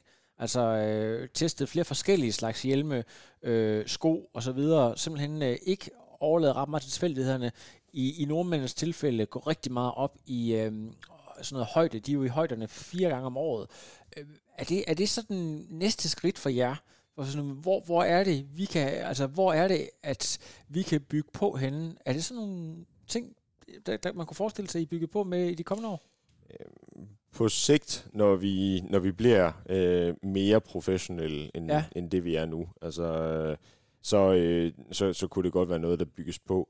Men vi er, øh, vi er også øh, meget bevidste om, øh, hvor det er, vi ligesom skal lægge energien, for at vi får procentuelt mest ud af det. Ja. Øhm, så vi er også ærlige at sige, at vi er ikke på det niveau, hvor vi skal kæmpe... Øh, altså, jo, Jens Emil, han er virkelig i toppen af Xterra, men, Ja. ja. men der er stadig bare sådan ret fundamentale ting, vi skal arbejde på, før vi ligesom giver os i kast med de ting. Ja.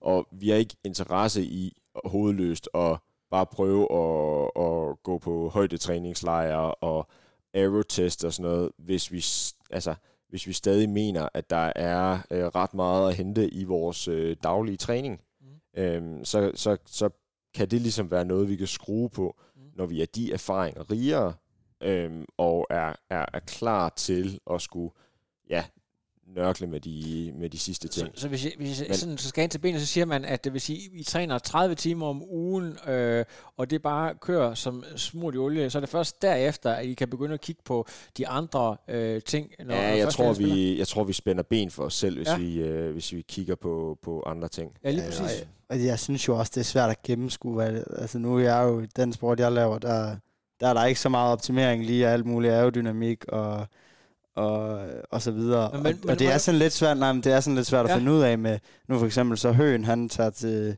øh, smadrer alle til VM i en dragt, der ikke, altså sådan, der ikke er top, top aerodragt. Og, og jeg ved ikke, jeg, jeg tror ikke, han var på høj. Han har jo arbejdet meget med højdetræning førhen, og han var ikke på højdetræning op til, eller i det der højdetræningstelt. Jeg tror ikke, han var på højdetræning op til det her VM. Og sådan nogle ting, hvor man er sådan, okay, det er måske den store base og den gode hverdag, der, der er lige så meget en del af det. Ja. Og troen på sig selv, i stedet for det der med, at man hele tiden hører om, I kan spare 30 watt ved at tage de her øh, øh kompensationsleggings øh, på, eller hvad ja. jeg kalder det. Og, og alle sådan nogle små ting, hvor man er sådan, altså, cykel nu bare. Ja. Og, så, og, så, og så tro på det, i stedet for, hvis jeg cykler, så kunne jeg forestille mig, at man cykler der i en eller anden pack, og så ser man, at han har ikke, eller han har det der styr på, og det har jeg ikke, og så kører han 20 watt mere end mig, Øh, eller så får han 20 watt gratis mere end mig, og nu er jeg bare ringe. Og sådan, jeg synes, man, man fokuserer ualmindeligt meget på marginal gains i forhold til, hvad, hvad det egentlig viser sig. Og man skal løbe med et køle, ja. og man skal løbe med et køle pandebånd, eller man skal løbe med en kasket fra Taiwan, ja. eller sådan, Altså, jeg synes, det bliver nogle gange lidt for, lidt for poppet, selvom jeg kommer fra en uh, idrætsfysiologisk baggrund. Må, må jeg spørge lidt provokerende sådan der med, bliver der så måske også et eller andet, der siger, hey, vi synes faktisk, at det er fedt at løbe med en kasket eller sådan noget, som vi ved 100% sikkert ikke er det mest aerodynamiske og bedste valg, men, men bare fordi at vi har den her ud, vi vil gerne vise, at det er fedt det her. Ja, jeg tror ikke, vi har behov for at state et eller andet, eller provokere nogen øh, med det. Men, men jeg tror, vi kommer tilbage til den der øh, sådan ærlige tilgang mm. i stedet for. Og, og, og så sige, vi er godt klar over, at, øh, at det, det er ikke altid, altså de der market marginal gains kan være gode, mm. øh, men de kan også øh, være, øh, være indgangsvinklen til at begå en masse fejl. Mm. Og, øh, og der, der, der vil vi gerne i hvert fald slå et slag for, at, at det er øh, de, de basale ting, og som at, at spise godt, sove godt og træne godt, der ja. egentlig flytter det meste. Må jeg lige prøve at spørge, er ren interesse, fordi jeg ved jo, hvis du tager banelandsholdet, så, så går de jo sindssygt meget op i det, men, men sådan min fornemmelse er også, hvis du kigger øh, på landevejen, at, at man er gået en lille bitte smule væk fra det der med, at tingene de skal være så panitten, det der med, at det faktisk også er fedt, at der er kommet nogle andre typer, som, øh, som bare kører på instinkt og, ja. og de ting. Er, er det også din... Ja, bestemt. Ja. bestemt. Altså, øh, der, der er faktisk... Man finder faktisk sådan lidt mere naturlig tilgang, og så har du en Pogacar, som ikke er... Øh, altså, så, hvor, du, hvor du ikke kan se alle, øh, alle detaljerne i musklerne, fordi han, han har lidt mere fedt på sig, og han smadrer bare folk. Ja. Altså, det er fuldstændig ligeglad. Og det, og det er fordi, at der er noget helt grundlæggende, han har fuldstændig styr på. Ja. Øh, så det betyder ikke det store. Øh, så kan det være, at der er situationer, hvor det, hvor det kan afgøre noget. Ja. Men, men, men der er vi så bare igen, at det er de få procent i verden, som ja. kan tillade sig at koncentrere sig om det. Ja. Øhm, og der har vi altså bare en hel masse, som koncentrerer sig om det, men som i princippet lige så vel kunne køre på en dårligere cykel og, og, og, og sidde lidt mindre aerodynamisk, hvis ellers bare de er glade og, og øh, har spist godt og kører ja, det, de, det, de kan, ikke? Uden at bekymre sig. Ja. Jeg tror også, hvis man, hvis man kunne tage sådan et eksempel, altså jeg, jeg har været oppe i Sierra Nevada en gang med et forskningsprojekt, ja. oppe i, i højdetræning, hvor nordmændene også ofte er, og jeg vil godt nok have svært ved at skulle tage det op igen. Fordi det er så, du havde det dårligt? Jeg, jeg havde det fint nok fysiologisk. Det, det gav mig da også nogle procent, kunne man se. Men det tror jeg lige så meget var, fordi at ja, man var i sådan en lille bule, hvor man, øh, hvor man bare fik lov til at træne, der, der var jeg heller ikke helt på samme fysiske niveau, som jeg er nu. Men, øh, men sådan, jeg vil hellere tage et eller andet sted, hvor det er fedt at cykle, ja. i stedet for op i en eller anden lukket øh, alpin by, hvor, hvor det ikke er særlig spændende. Så vil jeg hellere ned, ned på noget, noget, altså jeg vil hellere tage et eller andet sted hen, hvor, hvor det giver mig en masse andet end ja. kun tynd luft. Altså, hvor det også giver mig noget, noget god mad og noget, ja, og noget diversitet og sådan jeg, noget. Jeg, jeg faktisk også huske her fra foråret, så øh, Frederik Funk, ja. han var på højde, ja, ja, ja, han var på højde træningslejr faktisk der i Sierra Nevada, og kom og skulle køre på Gran Canaria og en række andre stævner, og udefra set, øh, lige jeg fulgte ham sådan lige de der uger der, det så meget fartroende ud, fordi mm. at han bare, det virkede sådan, han præsterede rigtig godt op i højden, mm. og, og glædede sig til, at, at nu skulle den bare have en, og han er jo mega god, ikke?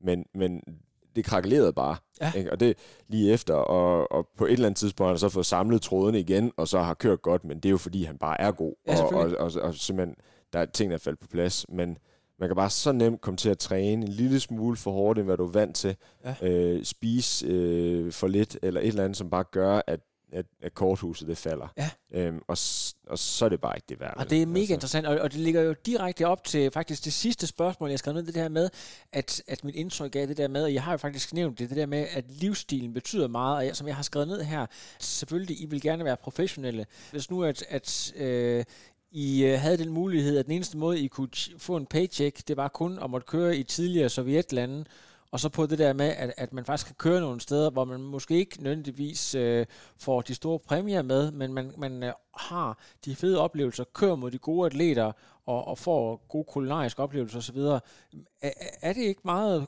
korrekt forstået, at, at det er det, der betyder noget mere, end, end at man hiver øh, en fed check med hjem fra, fra, fra det, altså først og fremmest? Jo, helt sikkert. Ja, ja. Sådan har jeg det. Ja, ja. Altså helt ind i, ja. helt ind i knoglerne. Nu jeg i år, hvor meget jeg har rejst en hel del hen over sommeren, og, og virkelig kunne nyde hvert sekund af det, og jeg elsker at køre stævner, når det, når det er der, men jeg er også helt vild med dagene op til, og, og det at, men også her i Aarhus, når jeg er her, altså sådan dele nogle oplevelser med, med mine træningskammerater, og, og være gode venner med dem, det er jo også fan, nogle fantastiske gutter og piger, der er her. Ja. Øhm, så, så hele livsstilen, det er helt sikkert. Jeg vil ikke, jeg vil, jeg vil ikke lave triathlon, hvis jeg boede i Bjergbro. Nej. Altså sådan, så ville jeg stoppe efter et par dage, ja. tror jeg. Hvis jeg ikke, hvis jeg ikke havde øh, det miljø, der var her i Aarhus, og, og kvæg det miljø, der er her i Aarhus, så kan jeg også tage rundt øh, omkring i verden og, og præstere på et højt niveau. Ja. Og ligesom holde motivationen høj for det. Og, og, og jeg, jeg, jeg drømmer da selv om at være sådan lidt en cigøjner engang, der bare øh, ikke har nogen bopæl, men, men kører rundt i, i, rundt omkring til stævner og, ja, og, og nyder det, og, og, og slår nu, så har jeg måske base et eller andet sted i være, Colorado. Øh, ligesom uh, Sebastian, ja undskyld, det er bare fordi, jeg vil, vil lige hurtigt indskyde, jeg, jeg har interviewet en, en uh, surfer, der hedder Sebastian Kornum, der på et tidspunkt ja. boede, uh, han havde delt året op uh, mellem uh, Maui, Warm Hawaii og Cold Hawaii, så boede han der. Uh, ja. altså, det, var, det er en meget fed livsstil, ikke? Ja, jo. Ja, ja. Hvad, hvad, hvad, hvad vil du sige, Jesper? Øhm, jamen, at... Øh, at jeg skal ikke udelukke, jeg skal ikke udelukke, om jeg kunne køre øh, i, i Sovjetunionen et par år, men, men øh, ej, altså, øh, selvfølgelig skal man huske, at, at vores livsstil generelt, den er jo ikke, øh, den er hverken så lyserød eller sådan, den, der, der er også, altså, der, der er ret mange faste rammer, og, og vi, øh, vi har, altså, vi er ret øh, sådan fokuseret og ensporet i, i, i en stor del af vores hverdag. Men, øh, men lige præcis derfor, så vil vi også gerne øh, altså, nyde livet og have det hele menneske med i det. Øhm, og det er også meget det, som vi sådan, øh, skal vi sige, prædiker eller, eller prøver at give videre til andre, som vi er i forbindelse med gennem vores firma, at, at, det, at det, er, at det handler om en sund livsstil, og det handler om det hele menneske. Og, øh, og det bruger vi også som øh, eliteatleter.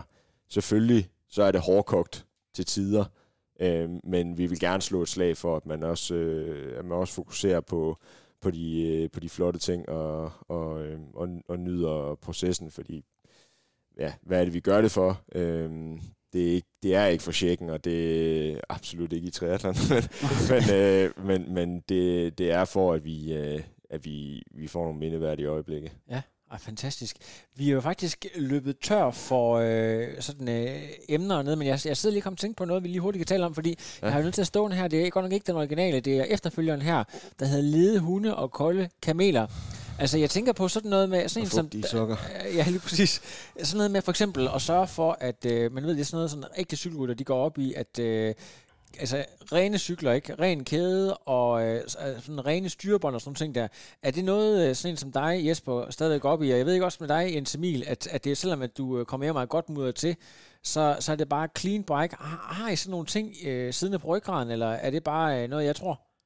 Nej, jeg tror da ikke, vi er dem, der har mest rene cykler i hvert fald. Det er ikke det er ikke det, vi er bedst til, men vi går derop. Vi kommer der med, gerne med en dum kommentar om, hvordan hinanden ser ud, hvis uh, der er en, der har der ser dum ud. Ja. Og, jeg, men, jeg, får, jeg får gang på gang at vide, Jens Emil, at uh, jeg skal tage mit hår sådan op i panden, ja. når jeg tager hjelm på, fordi jeg, at jeg kan egentlig godt lide at bare sådan tage hjelmen ned over hovedet. Så det sidder ned i øjnene på ham, og han ja. ligner en eller anden ja, Paul øh, men, øh, men, men selvom min far han har været inde over det der, og, ja. og, og, og jo selvfølgelig, så kommer jeg ud af øh, sådan, øh, den der skole, hvor man, hvor man tager højde for de der ting.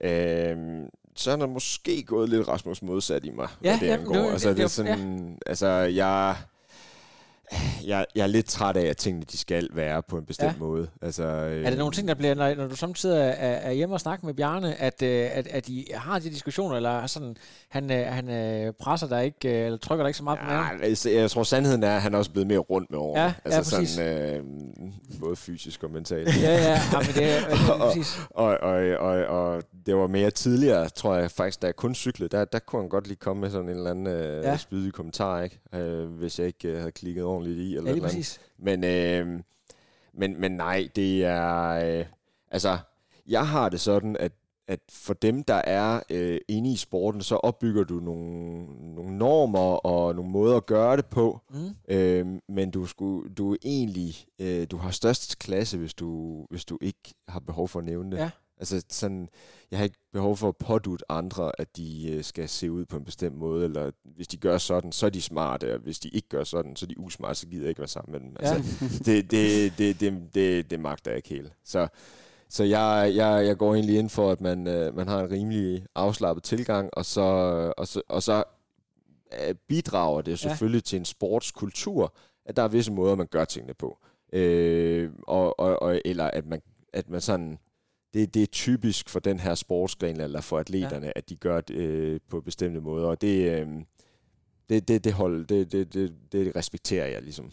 Nu, nu har jeg simpelthen en, øh, en vision her. Jeg er simpelthen nødt til at spørge ind om det her. Og det er godt nok til dig, Jesper, men du må gerne byde ind bagefter Jens Emil, fordi der er den her fantastiske historie med Bjarne, som øh, jo er opvokset ude på heden, og simpelthen er op, altså det der med, folk ude fra Herning, de ved jo godt, at øh, der gror ingenting derude, så hvis man skal skabe noget, så er man nødt til at skabe det selv. Det er jo ligesom, at Herning, den er vokset op ud af ingenting. Ja. Så, så Bjarne, han, øh, han skulle arbejde på den her elastikfabrik, for ligesom, du ved, han skulle selv tjene sine, øh, sine penge. Og, og så, så tænker jeg på, jamen, øh, krølle, krøllen på hele den her historie med Capra Tri, det der med, at, at, at man har det dybt, dybt i sit blod, at man er nødt til at skabe sin egen lykke og bygge det op er, er det simpelthen noget, du, øh, du og dine brødre er vokset 100% op med, at det, altså, den ene, den der ægte jyske, den der, du ved, man selv er nødt til at, at være sin egen lykkesmed, det der? Ja, øh, det er faktisk et udmærket spørgsmål. Altså, øh, fordi det, det er egentlig ikke noget, jeg, øh, jeg går og tænker over, og sådan, når jeg ser, når jeg ser på mine, på mine forældre, altså så, så så, så er de jo i den situation, som de er. Så det, nogle gange kan det godt virke som om, at det har de som sådan aldrig arbejdet for. Ja. Men, men i princippet, så har de jo. Ja. Og, øh, og, og, og egentlig ja, så, så ligger der noget sådan grundlæggende i, at, at jeg har, egentlig, jeg har ikke lyst til, at folk de skal hjælpe mig alt for meget på vej. Nej. Og jeg vil gerne skabe det selv. Ja. Øhm, så selvom at jeg kunne øh, altså, have været sponsoreret hjemmefra, eller, eller, eller ikke skulle have det havde ikke været nødvendigt at starte det her projekt, jamen så, så gør jeg det også af, af sådan af, af, af, sådan den der fundamentale, øh, det fundamentale syn på livet, at, ja. øh, at man skal man skal arbejde for det selv, og, øh, og, og, og hvis jeg ikke havde det, så, så tror jeg bare, at jeg ville kede mig. Ja. Egentlig. Ja. Jamen det, jeg synes, det er. Og, og, og, hvad der, kan du øh, byde ind med noget øh, lignende, Jens Emil? Ja, det ved jeg ikke. Jeg kommer da også sådan... Jeg lader sige, jeg måske, eller jeg kommer ikke... Outdoor kom- Bjergbro og... Ja, jeg, min far han øh, er da også sådan lidt en arbejder, og kan godt lide at byde, lave ting selv. Han ved, at jeg ved ikke en skid om triathlon. Men, eller, men var det ikke også noget med på et tidspunkt, at, øh, at han sådan var lidt indover, og så var det sådan, øh, "Ej, jeg vil faktisk egentlig gerne øh, selv øh, stå for tingene? Jo, han, altså sådan, det er jo også... Han, vil, han tror jo stadig, at jeg skal være fodboldspiller engang, tror jeg. og, og triathlonsporten, eller sådan hele det her udholdenhedssegment, det er meget mig selv, der har, Ja. har fundet ud af, hvad det egentlig Mm, er, ja. og fundet mine egne værdier der i. Det er ikke sådan, jeg er blevet Præcis. opdraget med udholdenhedssport. Det var, Nej. det var min, min mor, hun kunne godt se, at jeg var en god løber, så hun sneg mig nogle gange... Øh, jeg måtte ikke løbe langt for min far, for så fik jeg lang som muskelfiber. Ja. Så hun sneg mig nogle gange ud til sådan nogle byløb, hvor jeg så kunne løbe, øh, jeg måske løb 10 km.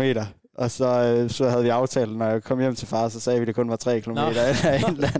Og der, og, og der løb jeg godt og løb hurtigt, og vidste, at jeg havde talent, men, men jeg troede, jeg skulle være fodboldspiller, indtil jeg var... Havde din far spillet han på divisionsniveau, eller hvad var det? Ja, han har, det vil han sikkert godt have, jeg siger, men Ja. det, det gjorde han ikke. Okay. Han var ikke nogen Han fan. var meget passioneret omkring det. Ja, lige præcis. Han, er- han har selv læst idræt. Jeg Ja. kommer fra en meget sportslig familie, der okay. godt kan lide at bevæge sig og spille tennis, og det er jeg er enormt glad for, at jeg ikke havde en tidlig specialisering. Ja. Altså, jeg, altså, jeg at, at igennem gymnasiet, der, det var sådan lidt, okay, hvad skal vi drikke øl og kysse papir, eller skal jeg egentlig satse på det her syg, eller sådan, eller, eller der var, det var først der, det var ved at gå op for mig, at jeg egentlig var god til at sidde på en cykel, ja. og god til mountainbike.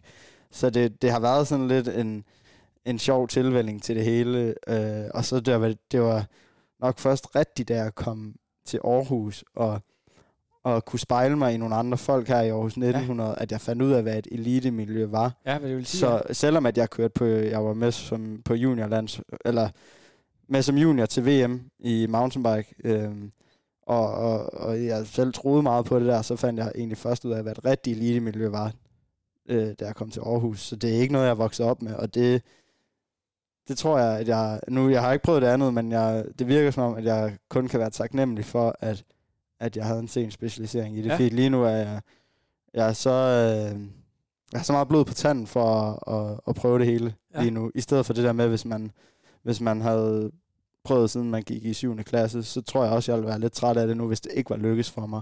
Og jeg kan bare se, at sådan rent fysiologisk, så, så kan det nok først lykkes for en, når man er i den her alder. Og, og, og det kan godt tage to eller ti år, før det lykkes, men man skal ligesom have tålmodighed til det, og, og jeg har god tålmodighed nu, fordi at jeg nok kun har været i sporten i en to-tre år. Fremragende. Har vi noget, vi lige skal have med her? Jeg har jo skrevet ordet frit. Er der noget, vi ikke har været inde omkring, vi lige skal vende? Så, så øh, noget, der, er, der er skrevet ned, noget I gerne vil sige? Nej. Eller, eller hvad hedder det? I er også velkommen til at plukke i forhold til, hvis der er nogen, der lige skal sige tak, fordi I lige øh, valgte at støtte os der, så må I jo gerne sige det nu. Det vil vi så meget gerne. Der er lidt, øh, der er allerede nogle gode folk omkring, øh, omkring holdet, og vi har selvfølgelig Fusion, Ja. og vi har, øh, vi har Shimano og hele deres bagkatalog med, med laserhjelme og SIS øh, energi, og, og vi har øh, Arles Malerentreprise her i Aarhus, som vi, som vi også laver lidt, øh, vi har været ude og hjælpe dem med, med noget firmamotion, som også har været rigtig spændende, og vi har øh, Ja. ID Identity, et rigtig stort øh, tøjfirma fra, fra Holstebro, som der laver... Øh, det er det faktisk det, vi sidder i her. Det er Ja. det, vi bruger i hverdagen. Det er og, det, I kan se det her, lytterne, hvad hedder det, vi, vi har taget et billede, så det kommer ud som Ja. cover her. Ja, lige præcis. Det, det, det klæder vi også hele vores hold på, og det giver... Og, de har ligesom troet på det her projekt, selvom at det er jo, er jo især svært at, at skaffe, skaffe folk, der gerne vil, vil støtte et projekt, når man, når man ikke har noget endnu. Og det var jo det, vi ikke havde i, i vinter. Der havde vi jo kun nogle ambitioner og nogle, nogle perspektiver på det, Ja. ja. og, og vi glæder os til at bygge ovenpå. Har jeg glemt nogen? Nej, Vores, Venner, har familie, Vores mødre. kærester. ja. vores møder vil vi Ja. også gerne takke. Ej, Ja. så har vi jo selvfølgelig vores, øh, vores cykels øh, sponsorer, men, øh, Ja. men der har vi så to forskellige. Ja, vi har jo også, pa- vi har jo også Perform Sport og Bings Bike Store, og jeg har cykelbørsen i Bjergbro, der også hjælper os med, at, når vi ikke selv gider at skrue vores cykler. Eller det burde vi nok også lade være Ja. med nogle Ja, gange. ja. Og øh, Og du, har du BMC? Jeg har BMC, ja. Ja. Jeg har Cannondale. Jeg, holder, jeg har en lignende til den, der holder derovre. Nå, fantastisk. Jamen, det er også en Ja, rigtig, er rigtig god cykel. En, ta- en uh, TM1 Time Machine. Og den er Ja, også, er det ikke noget med at ramme den faktisk? Uh, den, uh, den har ikke varieret så meget de sidste... Uh, den er stadigvæk sådan, du ved, selvom den her, den er i hvert fald nogle år gammel, den er stadigvæk sådan uh, Ja, det, det aerodynamisk. ja, Sådan, ligner, ligner rimelig godt. Ja. Og det kan godt være, at jeg snart skal have opgraderet et eller andet sted, men øh, folk de er begyndt at sætte de der skåle på, synes jeg. Det kan være, at jeg skal have sådan en, så det Ja. fremad, så det Ja, ja. Men, øh, men, Bind dig selv og, og hele cyklen ind i noget Ja. med gaffetape. Ja, gaff- lige præcis. det, det er det eneste, det er mig selv. der. Ja. Drenge, prøv at høre, det har været mega, mega fedt. Øh, jeg tror ikke engang, vi behøver at klippe ret meget. Måske kun lige der, hvor øh, der er et svejseapparat i Og Jens baggrunden. Emil, han siger noget. Ja, så skruer vi lige lidt ned for. Ej, det er fantastisk. Jeg er ikke simpelthen ked af, at du er muted hele vejen. Ej, det, jeg tror, vi er rigtig godt styr på lyden. Vi kom rigtig godt omkring, så gør tusind tak. Tak, Lasse. Det var Tak, hyggeligt. Lasse. Det var mega hyggeligt. Fedt. Altid en fornøjelse. Ja, det er godt. Og til lytten derude, vi ses meget, meget snart igen her på podcasten, eller i hvert fald som minimum lyttes ved. Stay tuned. No, I am done. Another. But no, it's, I'm done. I have no power.